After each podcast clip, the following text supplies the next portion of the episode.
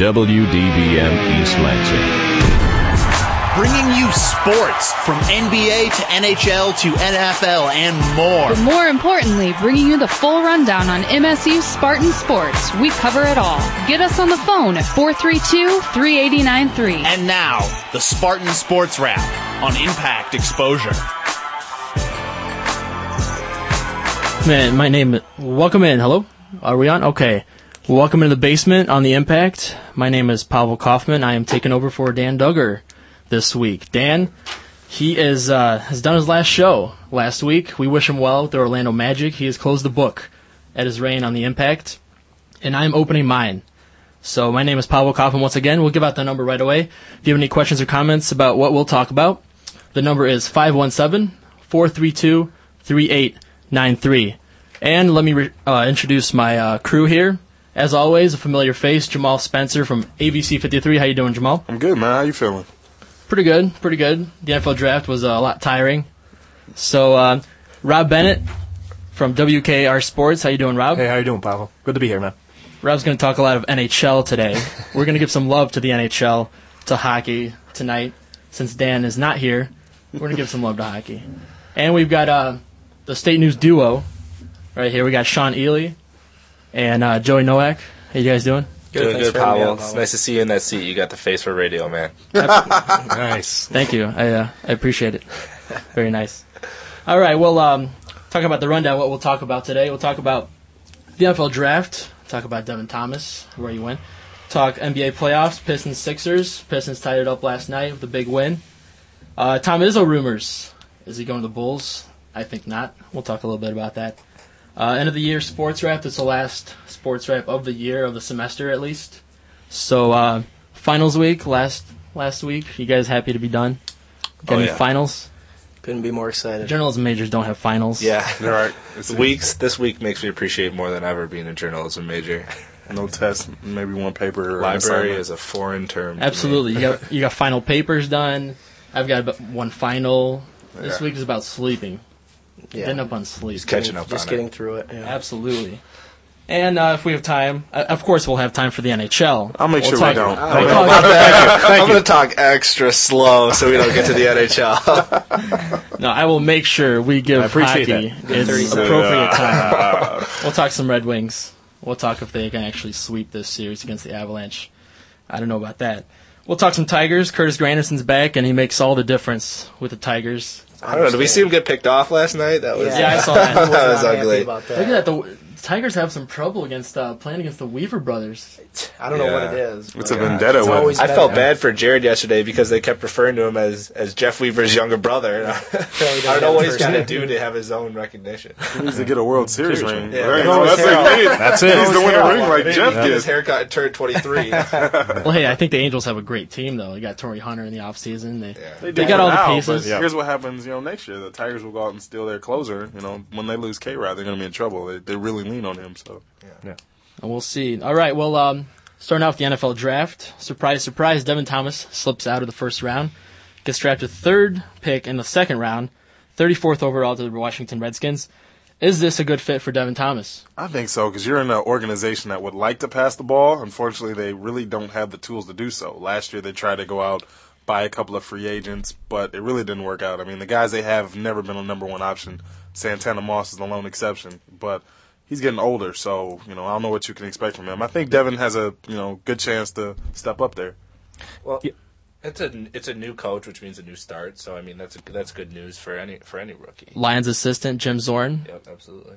And uh, yeah, I agree. It's a good fit. I mean, we're looking at these Washington wideouts, and yeah, they might have some speed. They're getting a little older, but what I think Devin brings to them is more physical play, and I think uh, a more physical wide receiver, especially in that red zone. And I think uh, he has a great shot to come right in there and, no pun intended, make an impact and uh, really, really solidify himself early.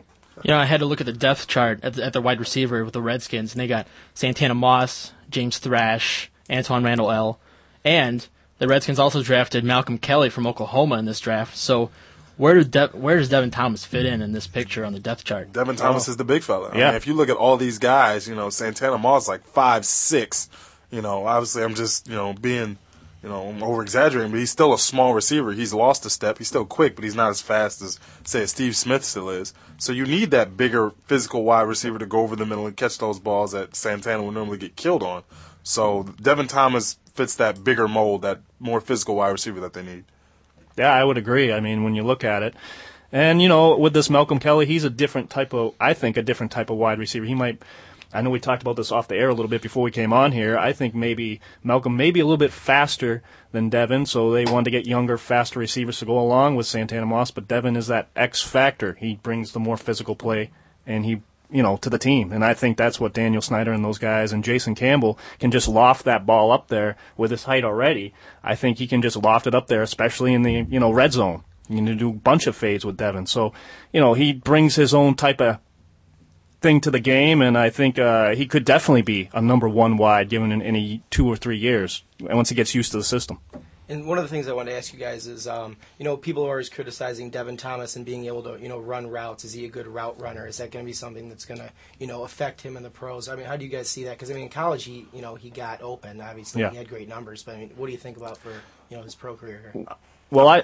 Oh, go ahead. I think it's something you work on. I mean, Yeah. in the pros, very, very few people come into the league and they go, that guy's the best route runner in the world. I mean, it's something that you're going to have to work at. People like Marvin Harrison, and you know, with the Colts, he's a great route runner now. He might not have been the best when he came into league. So Devin has the physical part. Now he's got to take care of the preparation part and the, you know, the practice part. So I think that will come with more time. He will become a better route runner. But like you said, he got open, so he was doing something right. Yeah, and also I, I think uh, all these. I mean, this is a whole new system for this team, so everybody's got to kind of adjust and be able to adapt to this new system. New system. It's going to take a while for everybody, but like you know, we said earlier, he's definitely got the t- physical tools, and now it just comes down. There's no question about that. Now, is Devin going to be able to outrun some of these, you know, cornerbacks uh, in the NFL? Maybe not because it's such a such a big leap. I don't think fans realize from you know high school to college, college to pro. It's such a big leap, and it's going to take him a while. But you know, again with his size, I keep bringing it up. I mean, he's going to be able to get right in and uh, you know compete. I was looking at uh, LSJ.com during the NFL draft. I was looking at Joe Rexrode's blog, and as soon as Devin Thomas gets drafted, he falls out of the second round or out of the first round. These message boards just light up. Devin made the wrong choice. Even Mel Kiper said it. If Devin would have stayed his senior year, he would have been a top ten pick. Did Devin, da- Devin Whoa, Thomas wait, make no, no. First Yeah. the of right all, choice? Yeah, If you look at all this stuff that got said, and no one here can disagree with this, everybody had Devin Thomas as the best wide receiver in college Yep. coming out. After all the combines and all the pro days and all the records he broke at Michigan State in one season, everyone said this guy is the best wide receiver in college. And no wide receiver went the first round. So how can you say he made the wrong decision? And plus, you know, if he came back the senior season, yeah, you know, he could have been. But what if- you got to remember that injury factor. I mean, he could have lost. I mean, you know, if he did get injured in his senior season, and you got to go when it's hot. I mean, the NFL is such a small window to get into and to make an impact. I think Devin made the exact right choice for himself and his family. And uh, I, I, you know, just because he slipped into the second round, yeah, maybe that's not what most so-called experts thought that was going to happen. But he's still, I think, again, in a great fit, and I think he's going to be a solid NFL receiver. Yeah, we're looking at a guy who, given the year that he did have for the Spartans in one season, he was still not a lock to go to the draft. There was still a lot of speculation, and for the way that it ended up for him, I think it's still a good choice. Um, you know, we are talking about the difference between late first round, early second round. I don't know how much of a difference that is, but um, you know, I mean, it, it's it's still definitely respectable. And I'll be real. And let me throw this at you.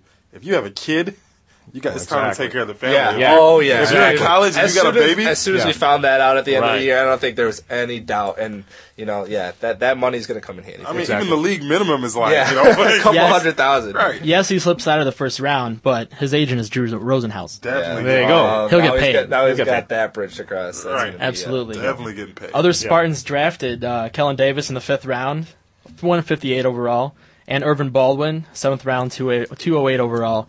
What are the chances these guys can actually make the NFL roster? I'm gonna be real. I think Yeah. G Ball more so than Kellen. Kellen might make the team as a third tight end because they drafted Greg Olsen last year, and they already had a guy before that, I believe. So I really don't think Kellen's gonna play that much. But what I've seen from G Ball is, and D'Antonio has you know said this as well. While Saint-Dic got most of the published, you know, most of the publicity mm-hmm. last year, G Ball was actually a better all around defensive end. You know, he's got great technique. He's very tenacious in the way he works. You know, he, he can do it all. I saw him at MSU's pro day. He was going through the linebacker drills. So, you know, he's a very versatile guy. Even though he's a seventh round pick, I think he's better than that. So I think he's definitely going to play with a chip on his shoulder and show people that he can really play in the NFL. Yeah, I was I was kind of shocked when I saw that. Not because of you know I didn't think he could make a team or just that no one really talked about him. Everybody was talking about Devin and you know and Kelvin. But I think I agree. I think uh, G Ball has a great chance. He definitely has. You know, he might have to get obviously a little bit stronger. His technique has to get a little bit better, but the the, the raw tools are there. And I agree. I think he has a more better chance, even on that vaunted, uh, you know, Chicago defense that actually lost some players uh, these past couple years. I think he's got a good chance. And uh, you know, with Kellen, I think he could see some some some playing time. Obviously, there's always the injury factor, but when you got Greg Olsen there, and that's obviously the main guy, and I think Gilmore is the other guy there. Uh, it's going to be hard for him. He could might be on a special teams, you know, thing like that. So he could see the field, but not as a primary uh, you know, tight end for them. You're listening to the Spartan Sports Wrap here on the Impact. If you have any comments, questions, give us a call at 517 432 3893, or I just opened the email box. Email us at sportswrap89fm at gmail.com. Guys, um, Devin Thomas was one pick short of being the first wide receiver taken in this draft. The St. Louis Rams, 33rd overall, drafted Donnie Avery. Who? Donnie Avery from Houston, third leading receiver in the NCAA. I give him two years before he's, you know, waiting my table at Coney Island. Wow! No, it's like, wow! I, I, the first diss of the night. First, if you come out of a school that runs a system, any and all of you know this. If you go to Hawaii and run the funny gun, you can pass for That's nine it. thousand yards. Yeah. Yep. That doesn't make you a good quarterback. Hey, the Redskins drafted Colt Brennan too. I'm getting to that too. If you go to Houston and they're going to spread it around, you're going to get seven billion catches. It doesn't make you a good wide receiver. It just means that you're in a good system. So why would you pass on all these other great receivers who have the height, the speed, everything to pick a guy just because he put up good numbers? It doesn't make sense. You have Two sexy, years. the sexy wide receivers get passed up. Limas Sweed, DeSean Jackson, um, Malcolm Kelly. They get passed up for guys like Jordy Nelson from K State and Donnie Avery. Blame Charles Rogers for that. Everyone's afraid of the bust. No one wants, no one wants to pick these guys. I think too people. high. I mean, you know, another guy that we have down here is, is Manningham, and and given all the the hoopla that he was going through before the draft, I, I think teams are scared of of what these big name flashy guys are going to bring, and if it's going to be, you know, more bang for their buck or whether or not it's just it's a risk that a lot of teams don't want to take if you're going to take a guy from maybe a smaller school who you who you think is more humble or not not going to go out on the clubs on the weekends and get you in trouble with all that hype um, you know then that's the way teams are going You know, I'm, I'm, I'm gonna say this real quick before we get too much into character. Chad Johnson and Terrell Owens, to me, are two, Randy Moss included, three of the best wide receivers in the NFL. oh right yeah now. absolutely, All three of them have character problems. And, you know, Chad, up until this year, has just been, you know, it's fun, it's celebrations. T.O.'s always been a headache. Randy Moss has been a headache at times.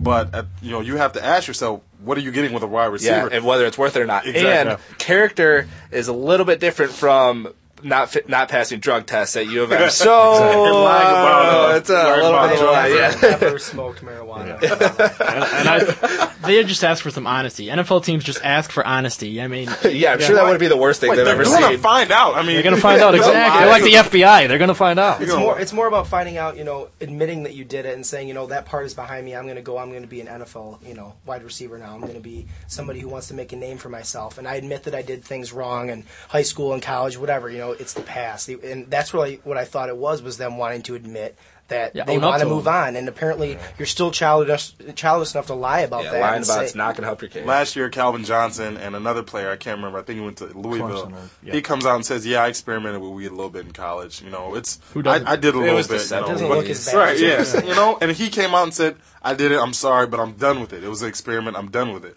And like you said, he manned up, you know, admitted it, he was ready to move on. You can't lie. Like they're not going to search, you know, and see why you got suspended for those two games in college or what happened. You know, it, they're going to find out. So. Yeah, What are, they, what are they teaching over there at U of M? Honesty, no. and, and I think it, I agree with all those points. And with the NFL, with Goodell, he's really cracking down on that. I mean, it's more about character than maybe their physical play now. I mean, the NFL's trying to clean up their image with the whole Michael Vick thing, the Pac-Man Jones thing, and everything. And you know, to switch gears a little bit, I think part of the Lions draft. Oh, I said those daunted words. Uh, I Dun, think dun, uh, dun. dun dun dun. I think uh, Detroit and Matt Millen kind of went more. Yeah, they went for their needs, but they were looking for quality, you know, guys in that that aren't going to get into trouble or aren't going to do things. You know, that more benefit to the team. I They, think they there's have more character. football character. They, Yeah, yeah, They love, they quotation love to marks. They play need football. something because they don't have any Yeah. talent. So Yeah. They made headlines at when they least they'll have drafted. nice guys. There we go. We can Yeah. say that. They made headlines when they Upstanding drafted the leading rusher in the NCAA, Kevin Smith. I mean, but that's and- a guy. You got to look at that. I mean, I'm usually not a big fan of small school players in the NFL. There are cases where it works out. The exception is the rule. You know, every so often you get lucky, but for the most part, I want a guy who comes from the Big 12, the Big 10, you know, the Pac-10. Take your odds and go. Uh, I mean, Right. I mean, you can take a guy from a power conference who might be the sixth best this in the whole conference. Yeah. He's still going to be better than the number one guy from this small conference. conference. You know, so I, I will take that guy. But at the same time, you know, you you know, Kevin Smith is going to be a player. If you rush for 2,500 yards plus in college, going up against people who are on scholarships at Division One schools. It's, it's it's still impressive, so I, I think he has a future with the Lions. So as long as he doesn't get injured. Yeah, and I think this this Kevin Smith pick is what hinges on the Lions this year for their draft, whether it's a bust or whether if it's you know decent at that. And you know we have to remember, uh, you know Kevin Smith. I don't, to be honest, I don't know how Kevin Smith offensive line was in college. I'll be honest about that. I haven't really done my homework on them, but he is going to be. At, again, going through an offensive line that has had problems for I don't know how many now. So Infinity. infinity and beyond. Yeah. So it, it's going to be interesting to see how Kevin Smith fits in. Does he have the again physical tools? Absolutely. I mean, he's a hard runner. He can get to the hole. He can make things happen. He's a playmaker. But we have to remember, you know, Jeff Backus and the rest of that line is still there, and whether or not you know he can overcome that or the Lions do something about it, we'll have to wait and see. Now, this makes me wonder if there's any difference between taking uh, a running back from a smaller school and taking a guy like we were talking about receivers from a smaller school. Because is it, it you got to think it's it's hard to do well as a running back no matter where you are. You're going up against D linemen, linebackers who are you know relatively the same level, whereas a receiver you can you beat one below average cornerback at a at a D two school or a, or a small D one school, and your numbers look great. So you know you got to think that as, as a really great running back, Smith is going to be uh, in a better situation than these some of these receivers that we're wondering about. I think with the receivers, it's different. You pick guys from very physical conferences. The Big Ten is a physical conference. These guys, the DBs, are really physical on their receivers, and I think that's why Devin Thomas has a step up with the Redskins. He's big, he's physical. Mini camp, he'll get into mini camp with the Redskins, and he'll be ready by opening day. I think so. I mean, Yeah. you look at him now; he looks like he's ready to play Exactly. now. You know, so weight is not an issue with him. You know, his build is not an issue. Like Sean said, it's about technique. So if he can get that down and the thicker NFL playbook down, because let's be honest, at Michigan State, he didn't really have to learn too much. you know. Exactly. They, Yeah. matter of fact, toward the end of the season, they started calling plays specifically Yeah. for Devin. So Just run fast. Right, Just yeah. go get down Catch the the field. ball, Throw it to score, I mean, touchdown. Yes, We all yes, saw those yes. plays. Doesn't Just run as you But you fast know- as you can, and we'll I get you mean, the ball. wait, that play at Wisconsin is just a regular screen Yeah. pass, and he goes 80 yards by himself. And so. another one, right it from the snap of the ball, the quarterback throws it to the sideline on a straight line to Yep, Devin, yep. and he's got blockers right That's in front how of him. Kind of kind of reminds me of That was a what- John L. Smith play right Yeah, there from man. that playbook. Yeah. Oh man. Ooh. But it kind of reminds me of what they did with Charles Rogers too. I mean, basically, it was physical enough, and you know, and they just chucked it down the field, go catch it, and it's kind of the same thing they did with Devin uh, this year. So uh, when they uh, decreased the timing of the NFL draft from 15 minutes a pick to uh, 10, Yeah. did you uh, not fall asleep? Did you? No, I like kind of a shorter waste nap. fall asleep. Yeah. sure enough. Yeah, just a shorter nap. Yeah. I mean, when you when you go to the first run, I think what was it last year? Six hours. it was and six like and a half half- hours. Twelve this year hours. about just over I mean, and three. they cut it in half. I mean, Goodell said he wanted it more streamlined, and I guess that's as, about as streamlined as you can get it. So college football ends. The season ends what January, Yeah. like in the middle of January, first week of January. From January to April, if you don't know who you're picking to the point that you need 15 minutes to make up your mind, then there's What a do you problem. think they do in those rooms? Yeah, well, let's let's flip a coin. You know, what do you want to do with this guy? They got names on a dartboard. There's I still raise at the board. raise you uh, 250. Right, and it's like what you know who you're gonna pick. So that 15 minutes was, you know, get rid of it. Like I said, I like the the shorter because it's too long. You know. How long does it take Goodell to walk up to the podium? And I think that's about how long. That's all they need. and I was watching ESPN. They were giving Goodell heat for bowing out after the first round. You speed up the process. You speed up the first round. He should at least stay for day one, for the first and second round. How he about bowed out to the assistant commissioner, I mean, vice that's- commissioner. That's what the way do. they've been doing. That's the way way it they've been is. doing it, do. though. The only Yeah. reason that David Stern does it in basketball is because there are two rounds and the draft lasts like an hour. You know, Yeah. so Yeah, he gets in exactly. and out quickly. But I don't blame him. You notice he wasn't there for the second day either, so I don't blame him. Nope. Last question on this NFL draft topic. Kind of go assess the Detroit Lions draft. I have to be honest in the sense that let's not expect let's not expect much. You know, Right. if, if they turn out great, it was a plus. If Yeah. they suck, we expected it. And you know that that's what it, that's what it basically comes down to. I mean, we look at all these mock drafts and all these so-called experts, and we just don't know until later on, in you know, two three years down, seasons down the road, to see if these guys panned out. Now, did they get what they you know their needs? Did they fill their needs? I say to the Detroit Lions, yes, they did. Will it pan out? We just don't know. So I don't take too much credence in grading teams the day after the draft. I mean, we just don't know what these guys are going to be able to do in the pros. It's such a huge, like I said earlier, it's such a huge leap from college to pro. Just don't know. Even the first overall pick, as we've learned in the past, hasn't really ever panned out. Doesn't matter. So uh, Doesn't matter. really doesn't matter once you get them uh, into your system in a training camp. That's when you see how they'll develop. Joey, I agree. I mean, like just like we said, it's it's a huge drop. It's a huge jump, and you're talking about these kids who are 20, 21, 22 years old going up against these veteran NFL players. You just you really have no idea. And anybody who's who's who hasn't learned not to get your hopes up on the Lions in the last five ten years, Shame on them. You got to move out of this. All it takes is one broken collarbone, you know, one and interception. you know there will be one. Yeah, that's what I mean. It's will like you know someone last year, Calvin Johnson. He's the greatest player ever. Little back he fell on his back Yeah, and he had a bruised tailbone or something. You 10 know? weeks. He, Yeah, right. For 10 He- Half the weeks. Yeah. season, the guy was sluggish. So with the Lions, you know someone's going to get hurt. It's just like you said, Joe. It's just a matter of time. It's not if, it's when. So Yeah. you know, hopefully they can overcome that finally.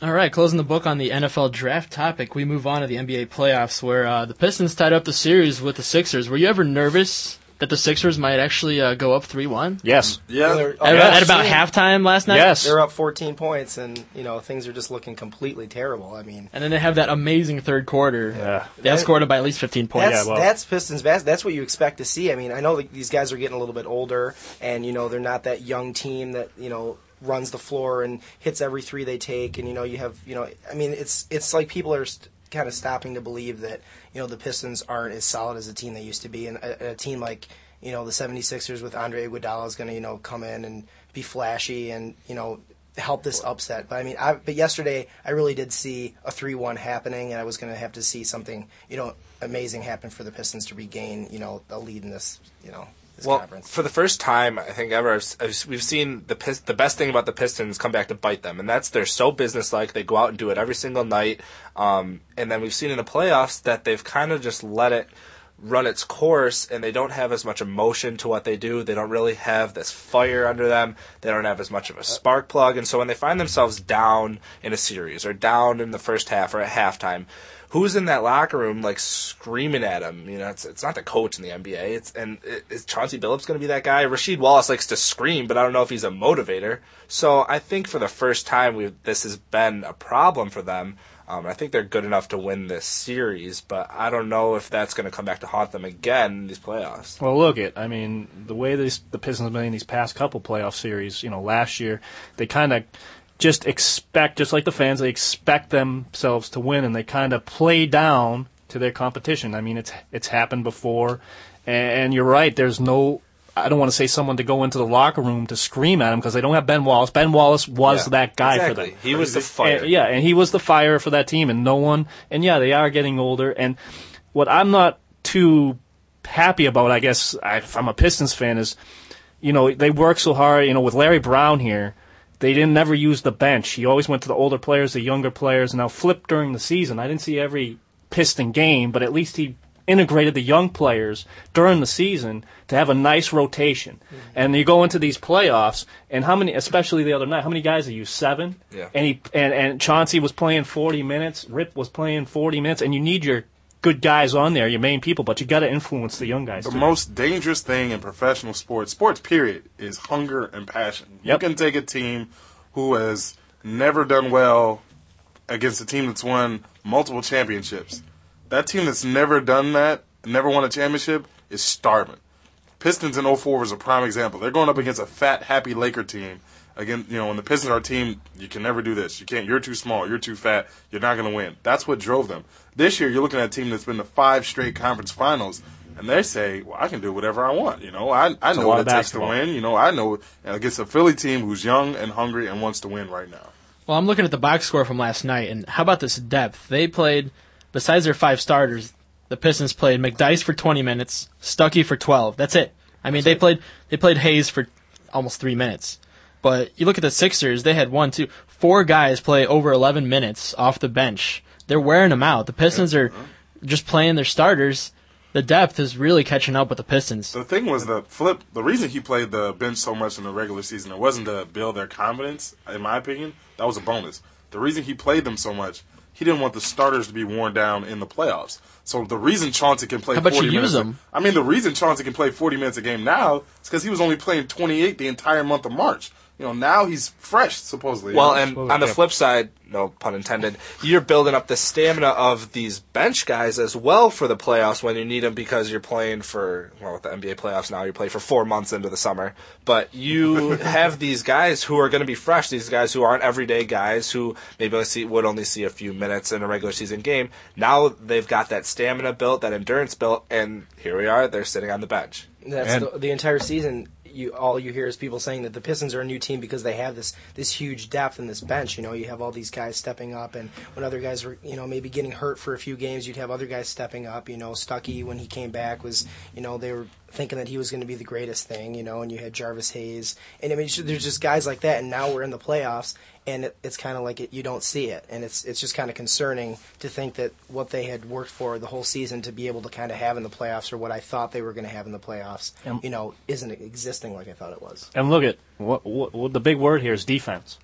I mean, I mean everybody was kind of upset when Larry Brown was here. Oh, there's no flash, there's no you know dunks, there's no, but there was great defense. Now Flip Saunders comes in, more offensive coach. That's what everybody wants to see: offense, offense, offense. But let's face it, from what I've seen, the defense has really slacked off. And I mean, I'm not saying every NBA playoff team plays defense. That's a lost art in the NBA. Oh, but that's what made the Pistons great. I Why think. do I have to tell a grown man to play defense though? That's if a- I'm, if well- I'm a coach. You make thirty million dollars. That's true. No, Steal the ball. How many things I'm can we saying- apply? How many Yeah. things can we apply this to in the NBA? The I mean, but seriously, I agree with you. If Yeah. I won a championship playing defense, wouldn't it just be common sense to go, well, maybe the best way to get another one is to play defense? You're Would in make sense. the playoffs. Yeah. What more do you need? This isn't why. Isn't this why going to work in Detroit was? You know, isn't this why Yeah. we see you know these these you know visuals on FSN and stuff like that? yeah, they're like of the, they were like the work. NBA team that wasn't because they played defense. right? And now they're like, well, sledgehammers hitting stuff, you know, it's going to work.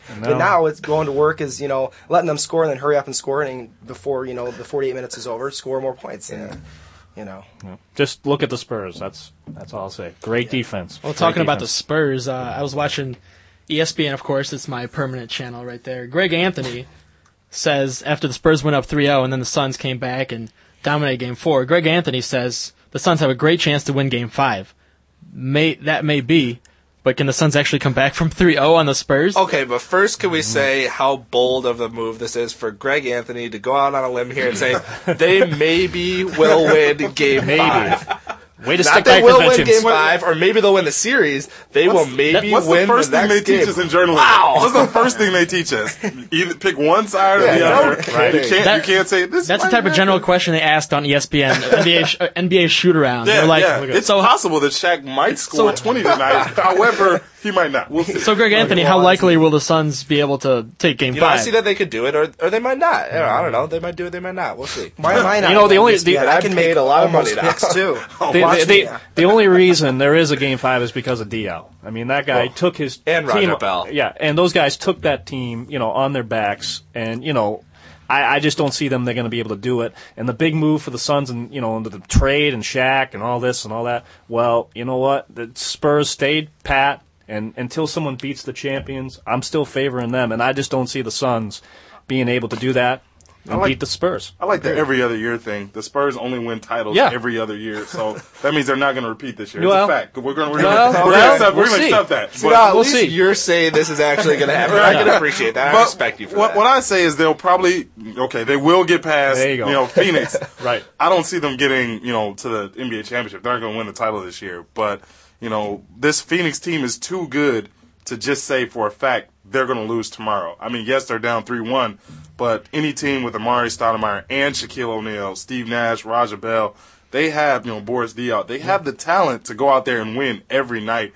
It's just a matter of can you do it against a Spurs team that's done it so many times before, and we'll see. I mean, this Spurs team to me is catching up on the Pistons in the sense that I think they'll wear down soon. If not this year, with the exception of Tony Parker and Manu Ginobili, that team's getting pretty old. So we'll see. Everybody's looking for that it trade. You want that addition, that it that will get you an NBA championship. The Suns thought it was going to be Shaq. The Mavericks thought it would be Jason Kidd. Well, look where the Mavericks are now. I mean, the Mavericks gave up so much to get Jason Kidd, and look where they are now. Yeah, that was dumb. That was ridiculous. That's the first thing I said when that happened. I go, I don't know why anybody thinks that that's going to be the trade that does it. Um, I mean, Jason Kidd's a great player. He's a guy that I've looked at, you know, since he's been in the NBA, and I thought, you know, he is the definition of a point guard. But I mean, years later, you know, he's he's he kind of found a fit, he kind of didn't. And then remember the first well, the first few games when he started playing for the Mavericks, everyone was like, "Well, see," because they were losing, and then they started to win a little bit, and then but there was no consistency, and I I don't see that making big that big of a difference at all. Jason Kidd was co-rookie of the year in 1995.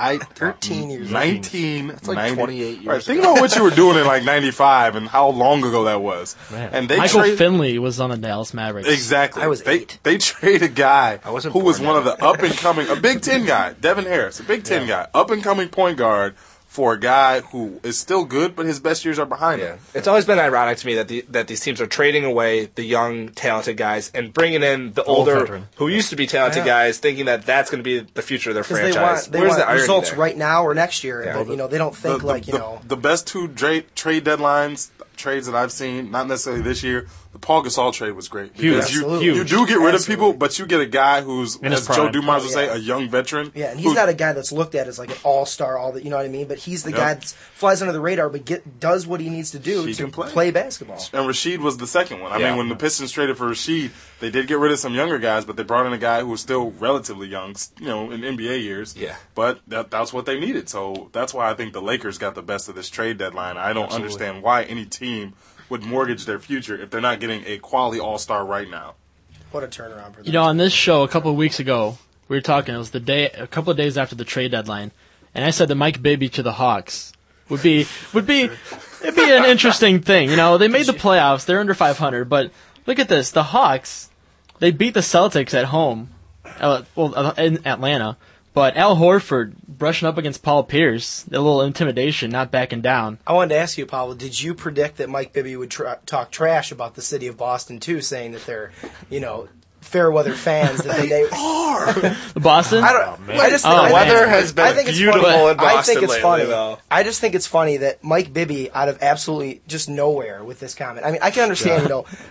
Boston fans always have loved the Red Sox, and but I mean, Yes, and yes, obviously the. Celtics used to be, you know, a dynasty, and they were, you know, and then they kind of trailed off. But Here's my definition of a fair weather fan. I think that Boston has one of, if not the most passionate fan bases in the country. The gu- you know, if if you love them in '88, you're probably gonna love them today.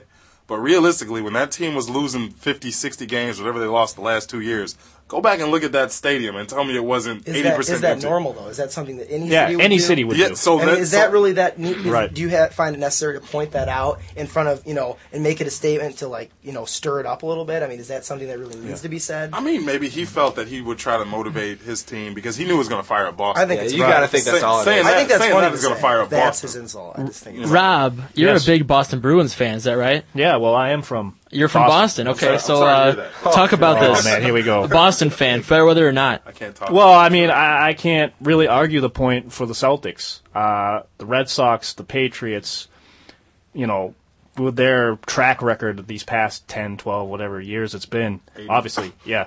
I mean, but with the Celtics, you know, Bibby, I have to agree with Bibby. There was, and you, and no, there was no one in those stadiums. But I think it would happen anywhere. If people come when they see a winner They don't want to see a maybe. They they want to see winner. Now, would it? Now we just got to look back. Look back at the Detroit years when they were wearing those god awful teal uniforms. who was who who was there? I mean, seriously, who was there? Well, they were well, cheaper no, first well, row you know what seats. I'm I remember that. I They, tickets actually went down. I'm like the Red Wings when you know. yeah, and look at the That's Red. why. That's why. But realistically, Bringing the back the hockey. Yeah, All right. I mean, the you can make that same example that the Pistons in the late 98, 99, when they were teal, red, maroon, whatever it was. Whatever it was. you know, there was no one there either. And now Yeah. they're selling out for 200 times in a row, whatever it is Oh, now. It's bizarre, Yeah. but I, you're right. A little off topic, but uh, what are the worst jerseys you've ever seen? Washington Wizards. sports? Washington Wizards with That's up the with the black and the and the Gold? what, the gold. Yeah, I just Really? can't see it. I don't know. Just because their alternative dis- jersey is so different from their regular jersey. Their regular jersey is blue, white, and whatever. You know. I just don't think I can ever get over the fact that because I had I had seen the uh, the Oakland MSU basketball game. I know this is an NBA, Oh, but those yeah. tight jerseys. Oh, yeah. I, I mean, Yeah. I've seen some other teams experimenting with this Nike baggy Well, how pant, about when baggy Oregon shirt. wore the black with the black, the Yeah. black with the black Yeah. print? Yeah. That was really bad. And I mean, yeah. you know, The Oregon, Oakland like unfortunately, It was it was it was like they were playing and these Oakland They players. where were the shoulder pads and got, the jerseys like- to go over it? Oh my gosh, It's amazing how the tight. pants make a difference. You can have a nice jersey, but if your pants are off It's or all- your yeah, jersey are off, yeah, yeah. just the combination can throw you How off. about the old Van, and this is way back, but the old Vancouver Grizzlies jerseys. Oh, man. They were like really, I don't know Brown- what color with was. Brown and Brian gold. Big yeah, with Country, the, like, the, the Yeah. Paul Prince going Shareef down. Abdul Rahim. Big Country Reeves, Yeah. Shareef Abdur I don't know if Rahim. And let's not- time to go through all And let's not to forget the old Denver Nugget logo, Denver Nugget uniforms either. I wasn't too keen Oh, on those. those little like multicolored. Jalen city? Rose. Jalen Yeah. Rose. Yeah, I remember. Yeah, that. the city. Yeah, I think I still was- have that yeah. jersey in my closet. And the Houston yeah. Astros. I mean, we can go on. They for got- all they Oh got yeah, but now I Yeah. mean, with the throwback and everything, they become cool. So Yeah. It's all it's vintage now. I guess I guess if Stackhouse a jersey jersey was used to be ugly, but now it's a throwback, then it's not ugly anymore. So you- it's only Oh, ugly man. if it You'd, have to you'd have to pay me a lot to wear those old those new Washington uh, Wizards uh, jerseys. Those are just Hey, you know what? They'll come back though. Everybody loves to wear those uh, vintage retro jerseys. They'll come back as ugly as they are. gonna get it. You take your gonna Grant get a Hill jersey Michael out the closet from 10 years ago, 10, 12 years ago. Yep, I still got the teal one. I Yep, think. Oh, me man. too. There you go. Oh, man. and it's cool. It's See, a Conversation piece. Or Like an because they thought icebreaker. Wear it Grant on a first date. come It's an icebreaker. Where'd you buy that? a first date jersey. you want to hear the story? First date When I used to go to the Pistons games when they were bad because I'm not a fair weather fan. All right, well, we're going to stay on basketball for a brief uh, Tom Izzo topic right here. Last Chi-town. week, last week you heard Tom Izzo to the Bulls. Yeah, Yeah. yeah. Yeah, else is yeah. What else is Of course, right. every year we hear something. You know, in 2000 they won a national championship. He got an offer from the Toronto Raptors. He said no. In 03, the Atlanta Hawks offered him a three-year, $15 million deal. He said no. It just wasn't the right fit. Last year it was the Kentucky job, mm-hmm. and this year it's the Chicago Bulls. And here's what he said when the media talked to him about it. Could be intriguing, but I really don't know. You know, I've never done it. I, I, at one time, I've gotten a chance to coach some NBA guys in the Goodwill games, and I mean, it is the top of anybody's profession. But intrigue me, maybe uh, uh, make me uh, want to do it. Not really. You know, I mean, it's. Uh, I like watching my friends in there, like Flip and Doc Rivers and those guys. Do. Okay, for the record, if the Bulls would contact you, would you listen? Would I listen? I always said I might listen to anything, but because I think everybody owes that to everybody, you know, and and yet uh, I feel very comfortable and confident this is where I'm going to be for a lot of years. Timing would be strange. You got everything set up here the way you want it. The football coach, the athletic director, recruits coming in. This would be a horrible time for you to have to leave, wouldn't it? Yeah, it would. And uh, you know, our president's been great. Uh, you know, we, we do have it going here right now, and I think Mark Hollis is going to do an incredible job. I'm a huge D'Antonio fan. My little stint with spring football learned a lot about their staff, and uh, I mean, I, we we definitely have the right guy in that position. You're going to see a lot of things turn in the next few years there, and. Uh, my dream would be someday uh, for our president, for our AD, to win a couple of national championships in football and basketball. And you know, we got a lot of work ahead of us, but uh, I think for now it's uh, you can see the end of the tunnel, and that's what I like about it. Tom Izzo's not leaving, is he, Joey? I think this is what I, he's actually going overseas to coach Andre Hutson and Alan Anderson. He's going to Europe. That's what's happening. That's where the big bucks are. Let's. I mean, I I, I laughed. I, uh, wait, go ahead. Well, yeah, I laugh too. I mean, like you said, this comes in every year, and and you know, eventually, I think Tom Izzo will leave for the NBA. That is the pinnacle of any coach that wants, and it's and we see so many college coaches try to jump into the NBA and it's such, it, it doesn't work out. But I think Izzo is one of those type of guys. If put in the right situation, he would flourish. But you got to look at the team he's got coming in, not only next year, Mm-hmm. but the next couple of years. And how can he, how can he, how can you turn away from that unless it's some just a huge amount of money? And I don't think Tom Izzo seriously is in it for the money. need that money. No, he doesn't need the money. If you've got any opinions on Tom Izzo leaving, do you think he'll leave? And What do you think about it? Give us a call on the station line, 517-432-3893, or send us an email at sportsrap89fm at gmail.com. Jamal? The best advice he's ever gotten in terms of going to the NBA is from John Calipari, and this mm-hmm. came out during the tournament. He mm-hmm. said, if you leave, when you get fired, when you get fired, because you're going to lose your job, your first job in the NBA, they're going to get rid of you. Think about what you had. Like, are you at your favorite job now? Would you leave for anything better than what you have now? Because the NBA is going to get rid of you. Because let's be real, how many college coaches go to the league and are successful? Very few. How many So- college? How how many NBA coaches are successful? Period. I mean, Exactly. it's a it's, It's a tough. revolving door, and no matter how well you do, you're gonna get fired somewhere after And- some amount of time. And Izzo's style, you know, the way he he'll wrap his arm around a player, you know, he'll get it's a real it's a personal relationship with his players, and you don't see it in the NBA. And a lot of people that have questioned that can can Tom Izzo coach in the NBA if he ever does leave, and be the same type of person, the same type of coach as he was at Michigan State. And personally, I don't think that he can do it the way he's doing it here because Joey, we've talked about this, you know, off the air before about talking about how he would never be able to discipline a guy like Rasheed Wallace, people that are older who aren't going to put up with, you know, this college coach coming in and trying to tell you, you know, you know, don't foul, you know, things like this. Like Yeah. it's just it's not as easy to do. as great of a coach as Izzo is, he's he's just as great of a person and a mentor to these players. And I think a lot of that will get lost in the NBA game. And I hope that he can see that and, and wouldn't be attracted to the NBA for that reason. Uh, I was I was reading something on the Free Press written by Jamie Samuelson, and um, he was basically he was basically saying how Duke is affiliated with Coach K. You know, um, all these coaches are affiliated with their schools. Bobby Knight and Indiana, you know, Dean Smith and UNC, Tom Izzo and MSU. He can write his own ticket. He can stay here and retire when he chooses. Everybody in the NBA, every coach in the NBA, unless you're named Jerry Sloan, gets fired eventually, no matter how well you do. Phil Jackson gets fired. Everybody gets fired. Tom Izzo can stay here, become a legend. He, if he hasn't already, he's got it here in East Lansing. He has he can write his own ticket. life. He has this job for life. He can pick his successor. He can stay here until he develops some other assistant coach other than Tom Crean who can take over for him. And this this is already getting to be a powerhouse basketball program. it's, it's kind of what you talked about, Sean. If you look at, have you know, you guys have been to a practice, right? That's you know mm-hmm. those closed door practices that Yeah. would let us in. You've heard the way he'll talk to somebody like Marquise Gray. You've heard some of the oh, yeah. things Oh, he'll say to Travis. There's no way you're going to tell that to your star player come crunch time. You're not going to yell You'd at someone like hit, that. I'm pretty sure. You get- I'm not I was kidding. just thinking when You you were talking about slapped. him You'll putting get- his arm around somebody, You'll get the Latrell Sprewell. That's down. why these incidents happen is because a coach does decide to talk to their players like that. Like, uh-uh. Right, right. So you're, you're not going to make that jump. So he has to go, well, and I've got a five star recruit coming in this year, and I've got Draymond Green, and I'm going to go play North Carolina at, you know, Ford Field. I've got the Final Four The in Detroit season. in 09. He's gotta at least wait one year. Now, I Yeah. Guarantee you you, wait for? if Michigan State gets to the Final Four, win, lose, draw, whatever, he's he, he can leave next year. Because he'll go, I've already had everything I wanted this year, you know? I just So- thought of the best invention. The Latrell Sprewell for NBA coaches, the Latrell Sprewell choke guard. Just- That, would- that, that would What's the difference between that and a neck brace? Right. Well, look at it. padding. Like, like, like The I said, like, I- like I said, I think eventually he will try the NBA.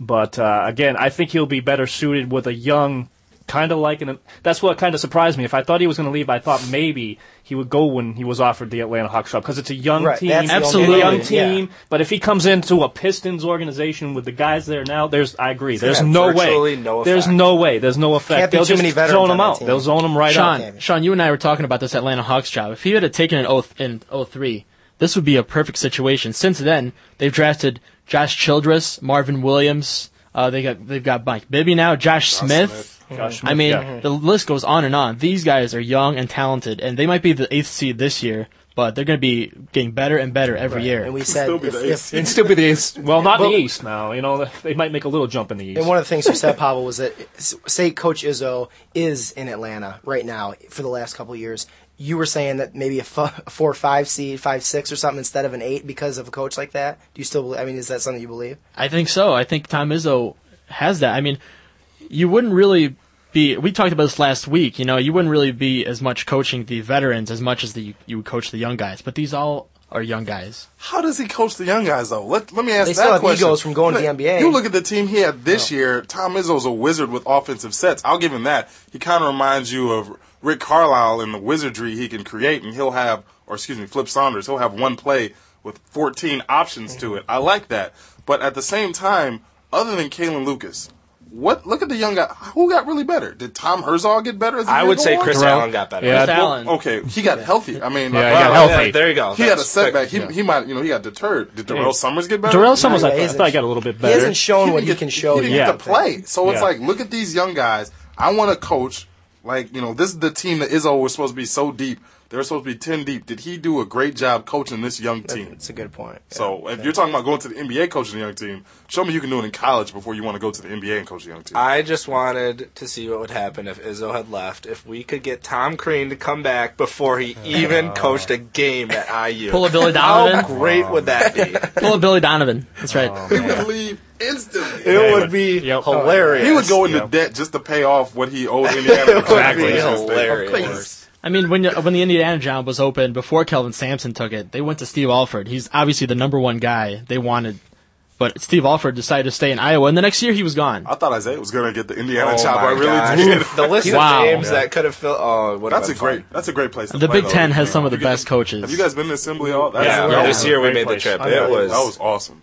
Yeah, they, It was they so came bizarre To, looking they at came that to play that game. the, I think. stri- the, the 'Cause- stripes and Remember, we were like, we were kind of, were, were we wondering if they were on spring break or if they weren't going to be packing in because, Yeah, we and didn't then think we, there was not up. that many people there ten minutes before the game, Oh and you look down, you look back up, red, white, red, white, red, white. You know how they segregate? and it's like there, the do whatever they do there. steepest, steepest seats. It's like a tidal like a wave, and concert they're right hall. on top of It's you. like a it's just, steeple or oh triangle my or something going on. I don't know what the place looks like, but you it, get it the biggest banners, like those eighty foot wide yeah, ba- national And championship. right. We were sat right under those. That was Yeah. an honor, right? It's definitely a humbling experience.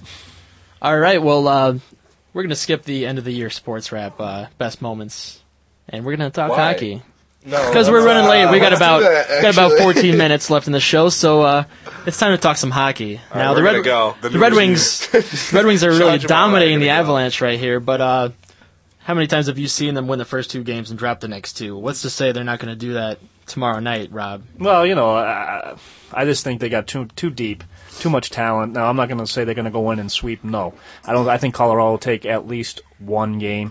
Uh, but you know, with Chris Osgood and net, I'm glad they finally smartened up a little bit and uh, you know took out Hasek.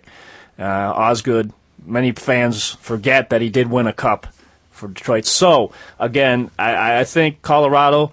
Yeah, they wanted the old glory years with Colorado, Detroit, but it's just not happening now. And Sakic can still go, but this whole Peter Forsberg thing is kind of ridiculous at this point. And you know, it, when it comes down to NHL playoff hockey, talk you talk about goaltending. That's what it comes down to. You to. can talk about injuries in any sport. You can talk about depth.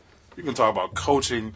If your starting goaltender gives up four goals a game and then Yeah. you take him out, you're stupid. You know, as a coach. And then wait, and then you put him in the next night, he gives up five Yeah. Yeah. or whatever it was. Right. That means you need to not play him anymore. Yeah. I don't care what he did for you in the past. He's not getting it done now. So they can be hurt. They can have this guy hurt, that guy hurt. Yeah. The goalie is hurt. You know, he's healthy.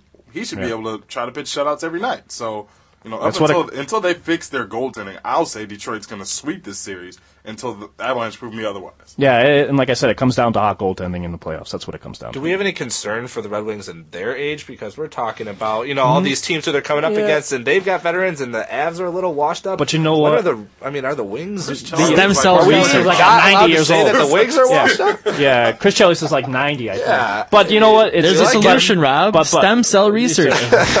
But you know Let's what? But clone but hockey. but I'll tell you You've what. something there, Pavel. I, I'll tell you what, for Detroit, it's not just, it used to be just the old guys. They relied so much these past couple seasons on the old guys, but the young guys like, you know, Zetterberg and Datsyuk and Fro, Fro, Frazen or whatever his name. Franzen. Franzen. Frozen. Frozen. What a Franzen. great hockey name. Franzen. Yeah. Franzen. Frozen. Well, you know, Datsyuk and Zetterberg Datsyuk. aren't exactly Well- that young anymore. They're approaching 30, aren't That's what they? I'm saying. So, but again, they're, they're still, too deep, and Knock, now knock, what? knocking on heaven's door. Well, but we'll see. I, again, I, they're just from top to bottom when you look at it. They're obviously the uh, team to beat in the West. You know, in the other series in the West, you have the Stars dominating the Sharks. And there's Um, a team. I'm There's, not even know, talking about the Red Wings. San Jose. Moving on to Tigers. We'll do that too. yeah, San Jose. San Jose to me, if they don't, you know, at least make it to the Stanley Cup Finals or the Western Conference Finals, at least. I mean, they got to blow up that team. They have so much talent, and uh, they have just underachieved in the playoffs year in. They haven't year made out. a Western Conference final. Final, yeah, exactly. And how can you not with that sort of talent? And they've changed coaches, they've tried that, and it just doesn't seem to click for them when it comes to crunch time. And again, and no one really talks about the Dallas Stars. They kind of just went amongst their business. I'll say I'll say Stars, Stars and Red Wings in the Western Conference Final, and uh, the Stars have.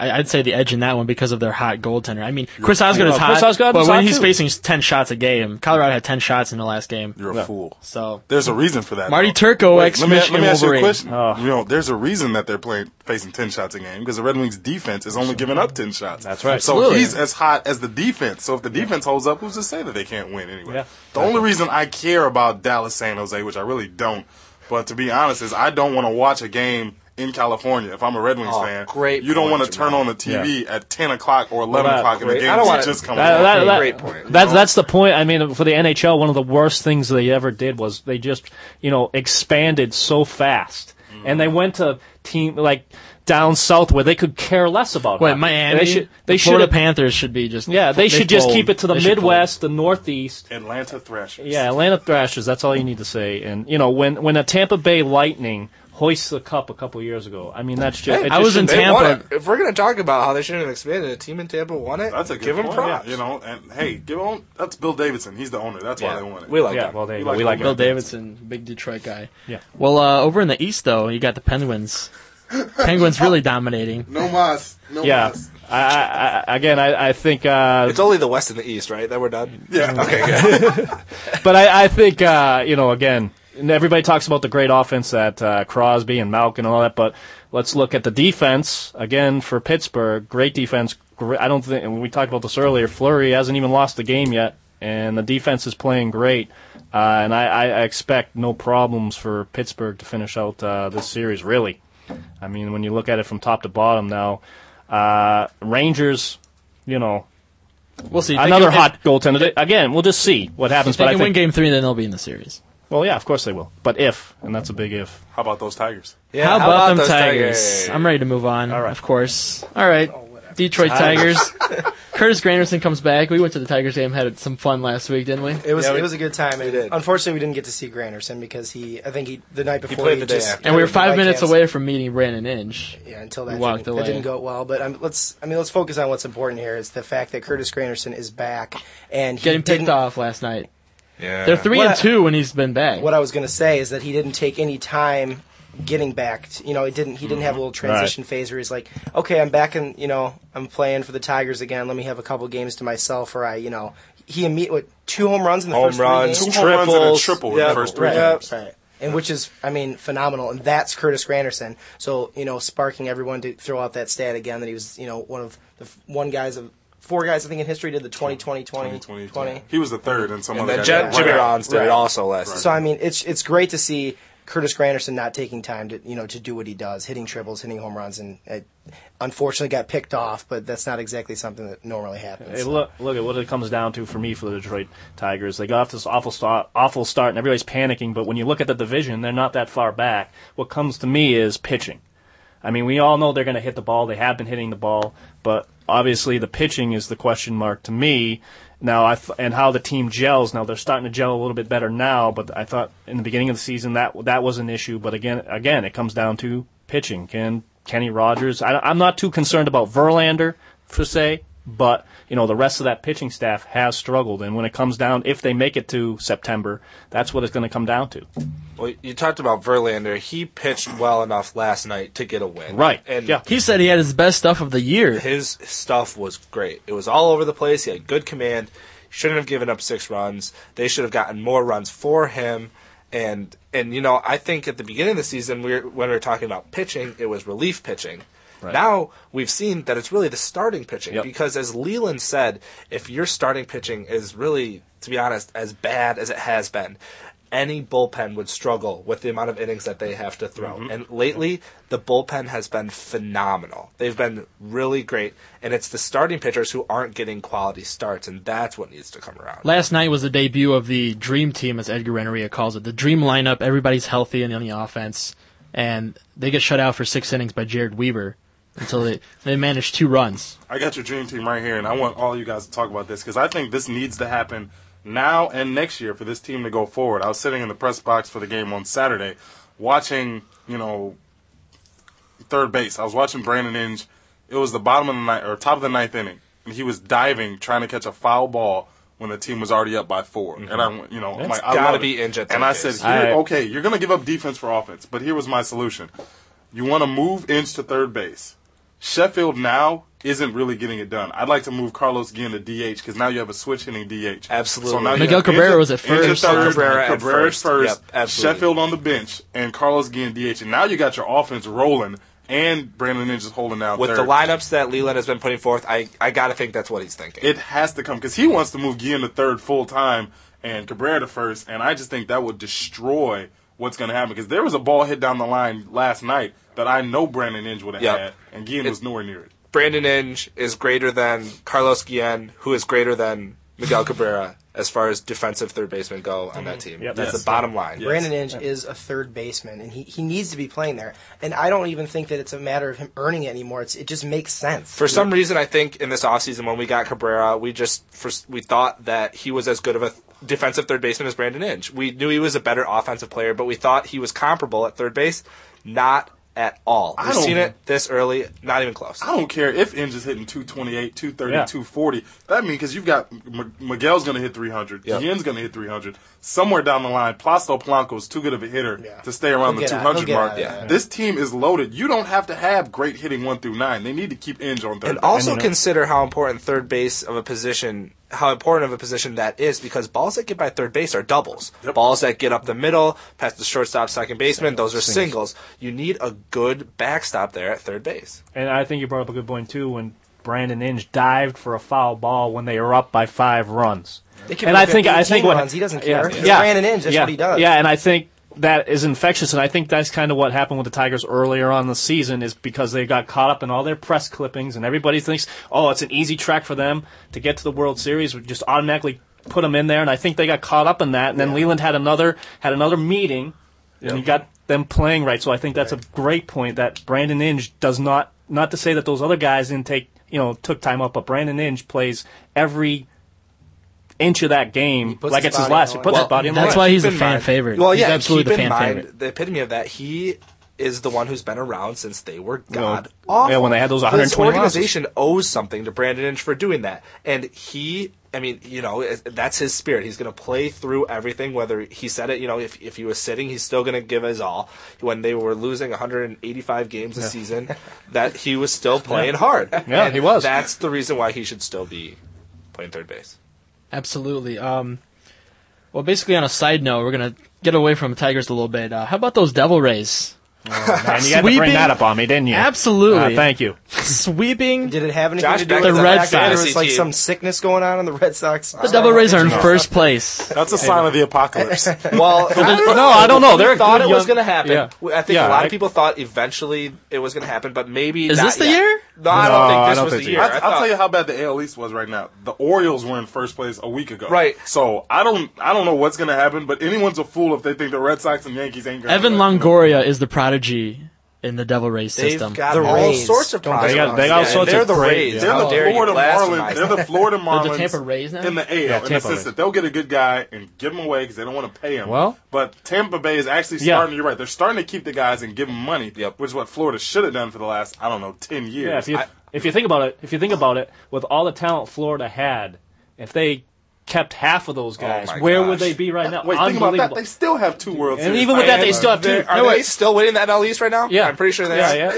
yeah, Give me a break. yeah. They've been doing this without their uh, ace Scott Kazmir too. They've got James Shields. And, they, Uh, and yeah, a when good Scott young pitching Casimir, staff. uh, one of the dominant lefties in the AL. Oh, yeah, So- you want to talk about pitching? That's what's going to happen. The Tigers this year, after they make those trades or those switches, Hopefully they don't sign Barry Bonds like the rumors I'm hearing. Oh they want Barry Bonds to DH. We're gonna get rid of Gary Sheffield. They're bringing Barry Bonds. They're gonna go out and say, "Let me go get a, a reliever." You know, let's go get the guy from the Angels. They're gonna get K Rod and bring Yeah. him in, and they'll be good next year too. There you go. All right, we got a minute left on the show. Um, one side note, and Lansing Waverly local star John Smoltz got his 3,000th strikeout last week. Congratulations to him. Good guy. I like that. Yeah. Yeah, he's a it's- And as, stand-up as guy. we learned, as we learned last week Yeah, here's a in class from uh, the woman that from, that Molly represents Fletcher, Molly Fletcher. the- Go ahead, who's, Joey. who's Smoltz's agent, also Izzo's agent, works out of a firm in, in Atlanta, represents a lot of Southwestern ball players. Um, it uh, Smoltz gave up what was it like thirty million dollars to Three stay years in ago. Atlanta and not go to New York because he didn't want to raise his kids in New York. He was offered $55 million from the Yankees. And he think I think he took twenty two for from the Braves. Absolutely. All right, this has been the Spartan Sports Wrap on the Impact WDBM Sports. Thank you for listening. For Sean Ely, Jamal Spencer, Rob Bennett, and Joey Noack, I'm Paul Kaufman. Thank you for listening. We'll see you next year. Go green. You've been listening to the Spartan Sports Wrap on Impact Exposure. Tune in every week for more of the greatest sports information, news, and analysis. Here and only here on Impact 89 FM.